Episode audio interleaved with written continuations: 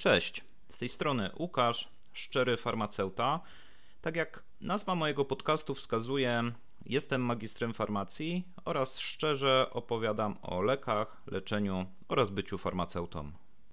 Zapraszam Cię do przesłuchania kolejnego odcinka z serii Jestem farmaceutą, w którym opowiem Ci o etapie mojej kariery, podczas którego mogę powiedzieć, że sprzedałem sumienie. Rozwijając temat dzisiejszego odcinka, opowiem Wam o moim etapie pracy zawodowej, gdy nie byłem dobrym farmaceutą. Nie jestem obecnie z niego dumny, ale nie mam też zamiaru ukrywać, że taki etap przeżyłem. To czas, gdy liczyły się głównie pieniądze. Liczyła się sprzedaż premiowanych preparatów, a wciskanie najgorszego magnezu było czymś zupełnie normalnym. Po czasie, gdy zdobyłem większą świadomość, przewartościowałem swoje priorytety, doceniłem siebie, swoje wykształcenie, doszedłem do pewnych spostrzeżeń, o których Wam teraz opowiem. Mówiąc o etapie, gdy nie byłem dobrym fachowcem, mam na myśli okres mojego półrocznego stażu oraz pierwsze półtora roku pracy zawodowej. Był to czas, gdy nie miałem ugruntowanego poglądu na życie, na siebie samego nie miałem wystarczającego poczucia własnej wartości. Staż odbywałem w dużej aptece, która była połączona z drogerią i mieściła się w galerii handlowej. Było to specyficzne miejsce pracy, gdzie pacjentów było mało, a dużo było klientów. Dlaczego tak mówię?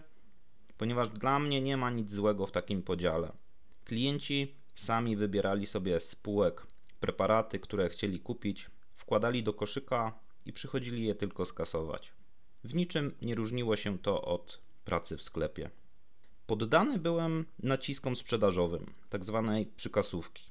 Raz był to magnes za kilka złotych, raz to była pomadka.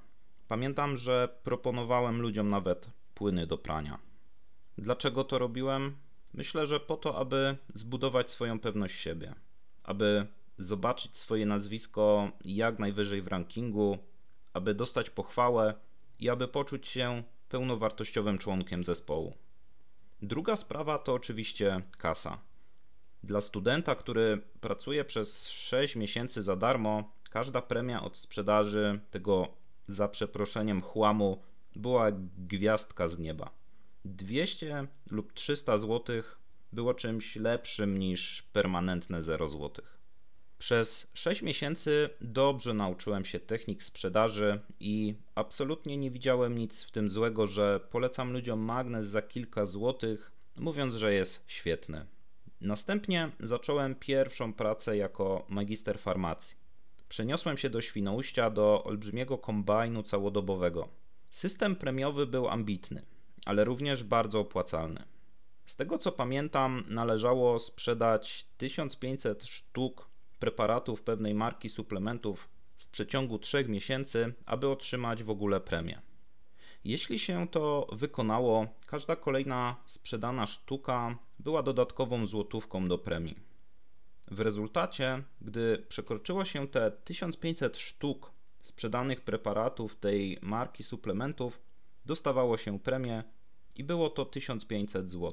A kolejne sprzedane opakowania w danym kwartale to były kolejne złotówki do premii.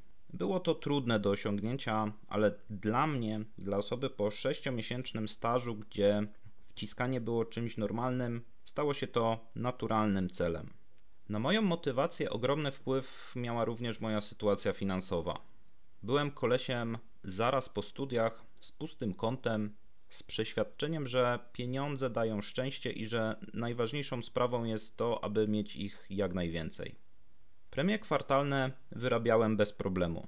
Nie liczyła się jakość suplementów, liczyła się tylko sprzedaż. Naginałem fakty, często też wymuszałem wręcz kupno niepotrzebnych suplementów. Z czasem na szczęście zaczęła wzrastać moja świadomość. Miałem styczność z ogromną liczbą pacjentów, z ogromną liczbą recept. To zaczęło mi powoli otwierać oczy na to, że farmaceuta to nie sprzedawczyk. Moja sytuacja finansowa stała się bardziej stabilna, co również miało jakiś wpływ na poszerzenie świadomości. Po dziewięciu miesiącach w Świnoujściu, po przeprowadzce na Śląsk, Przez około pół roku jeszcze zwracałem uwagę na systemy premiowe. Po tym czasie moja świadomość tego, co robię, była już na tyle duża, że nie pozwalałem sobie już na takie rzeczy. Wtedy skupiłem się na nadgodzinach i na zleceniach w różnych aptekach. Odnośnie tego zagadnienia i przemyśleń z nim związanych nagram osobny odcinek, ponieważ z perspektywy czasu w tej kwestii żałuję kilku rzeczy. Dzisiaj bardzo doceniam to, że stosunkowo szybko nadszedł dla mnie moment tak zwanego otrzeźwienia, jeśli chodzi o sumienie farmaceuty. Nie jestem dumny z tego etapu mojej kariery. Brak zabezpieczenia finansowego, brak autorytetów branżowych, brak świadomości, kim się jest i co się sobą prezentuje, spowodowały, że mówiąc po chłopsku, sprzedałem się jako farmaceuta. Od momentu tak zwanego otrzeźwienia kultywuję hasło traktuj drugą osobę tak, jak sam byś chciał być traktowany. Czy postąpiłbym tak w stosunku do moich najbliższych? Czy chciałbym, żeby inny farmaceuta wciskał moim bliskim jakieś guzik warte suplementy? Czy udając się do specjalisty w jakiejś dziedzinie, sam chciałbym być tak potraktowany? Od momentu tak zwanego otrzeźwienia tak podchodzę do kwestii związanych z profesjonalizmem zawodu, jaki wykonuję. Jestem z tego dumny. Mam olbrzymią satysfakcję z tego oraz mam świadomość, że teraz jestem dobrym farmaceutą. Nie polecam pacjentom czegoś, czego nie uważam sam za dobre. Etap sprzedania siebie był zły, ale może on właśnie spotęgował moją obecną świadomość, może spowodował, że bardziej szanuję siebie, szanuję zawód, jaki wykonuję i mam większe poczucie obowiązku i odpowiedzialności jako farmaceuta. Może był potrzebny, abym dzisiaj otwarcie o tym mówił. Od momentu otrzeźwienia minęło już jakieś 6 lat. W tym czasie systemy premiowe praktycznie dla mnie nie istniały. Miałem możliwość w tym czasie pracować w kilku aptekach, w większości z nich preparaty wliczane do premii były z najniższej półki. Tlenek magnezu, witamina D niewiadomego pochodzenia, preparaty, które kosztują kilka złotych. Bardzo dużym i pozytywnym zaskoczeniem jest dla mnie obecna praca w aptece, gdzie system premiowy bazuje na preparatach o statusie leku oraz na suplementach, gdzie większość z nich mogę ocenić za poprawne. Obecne czasy, inflacja, uważam, nie sprzyjają temu, aby podążać głosem sumienia. Wręcz przeciwnie. Wiele osób rzuci się za paroma złotymi kosztem pacjenta, byle wcisnąć mu ten najgorszy magnes i zgarnąć parę groszy do wypłaty. W dzisiejszym odcinku to wszystko.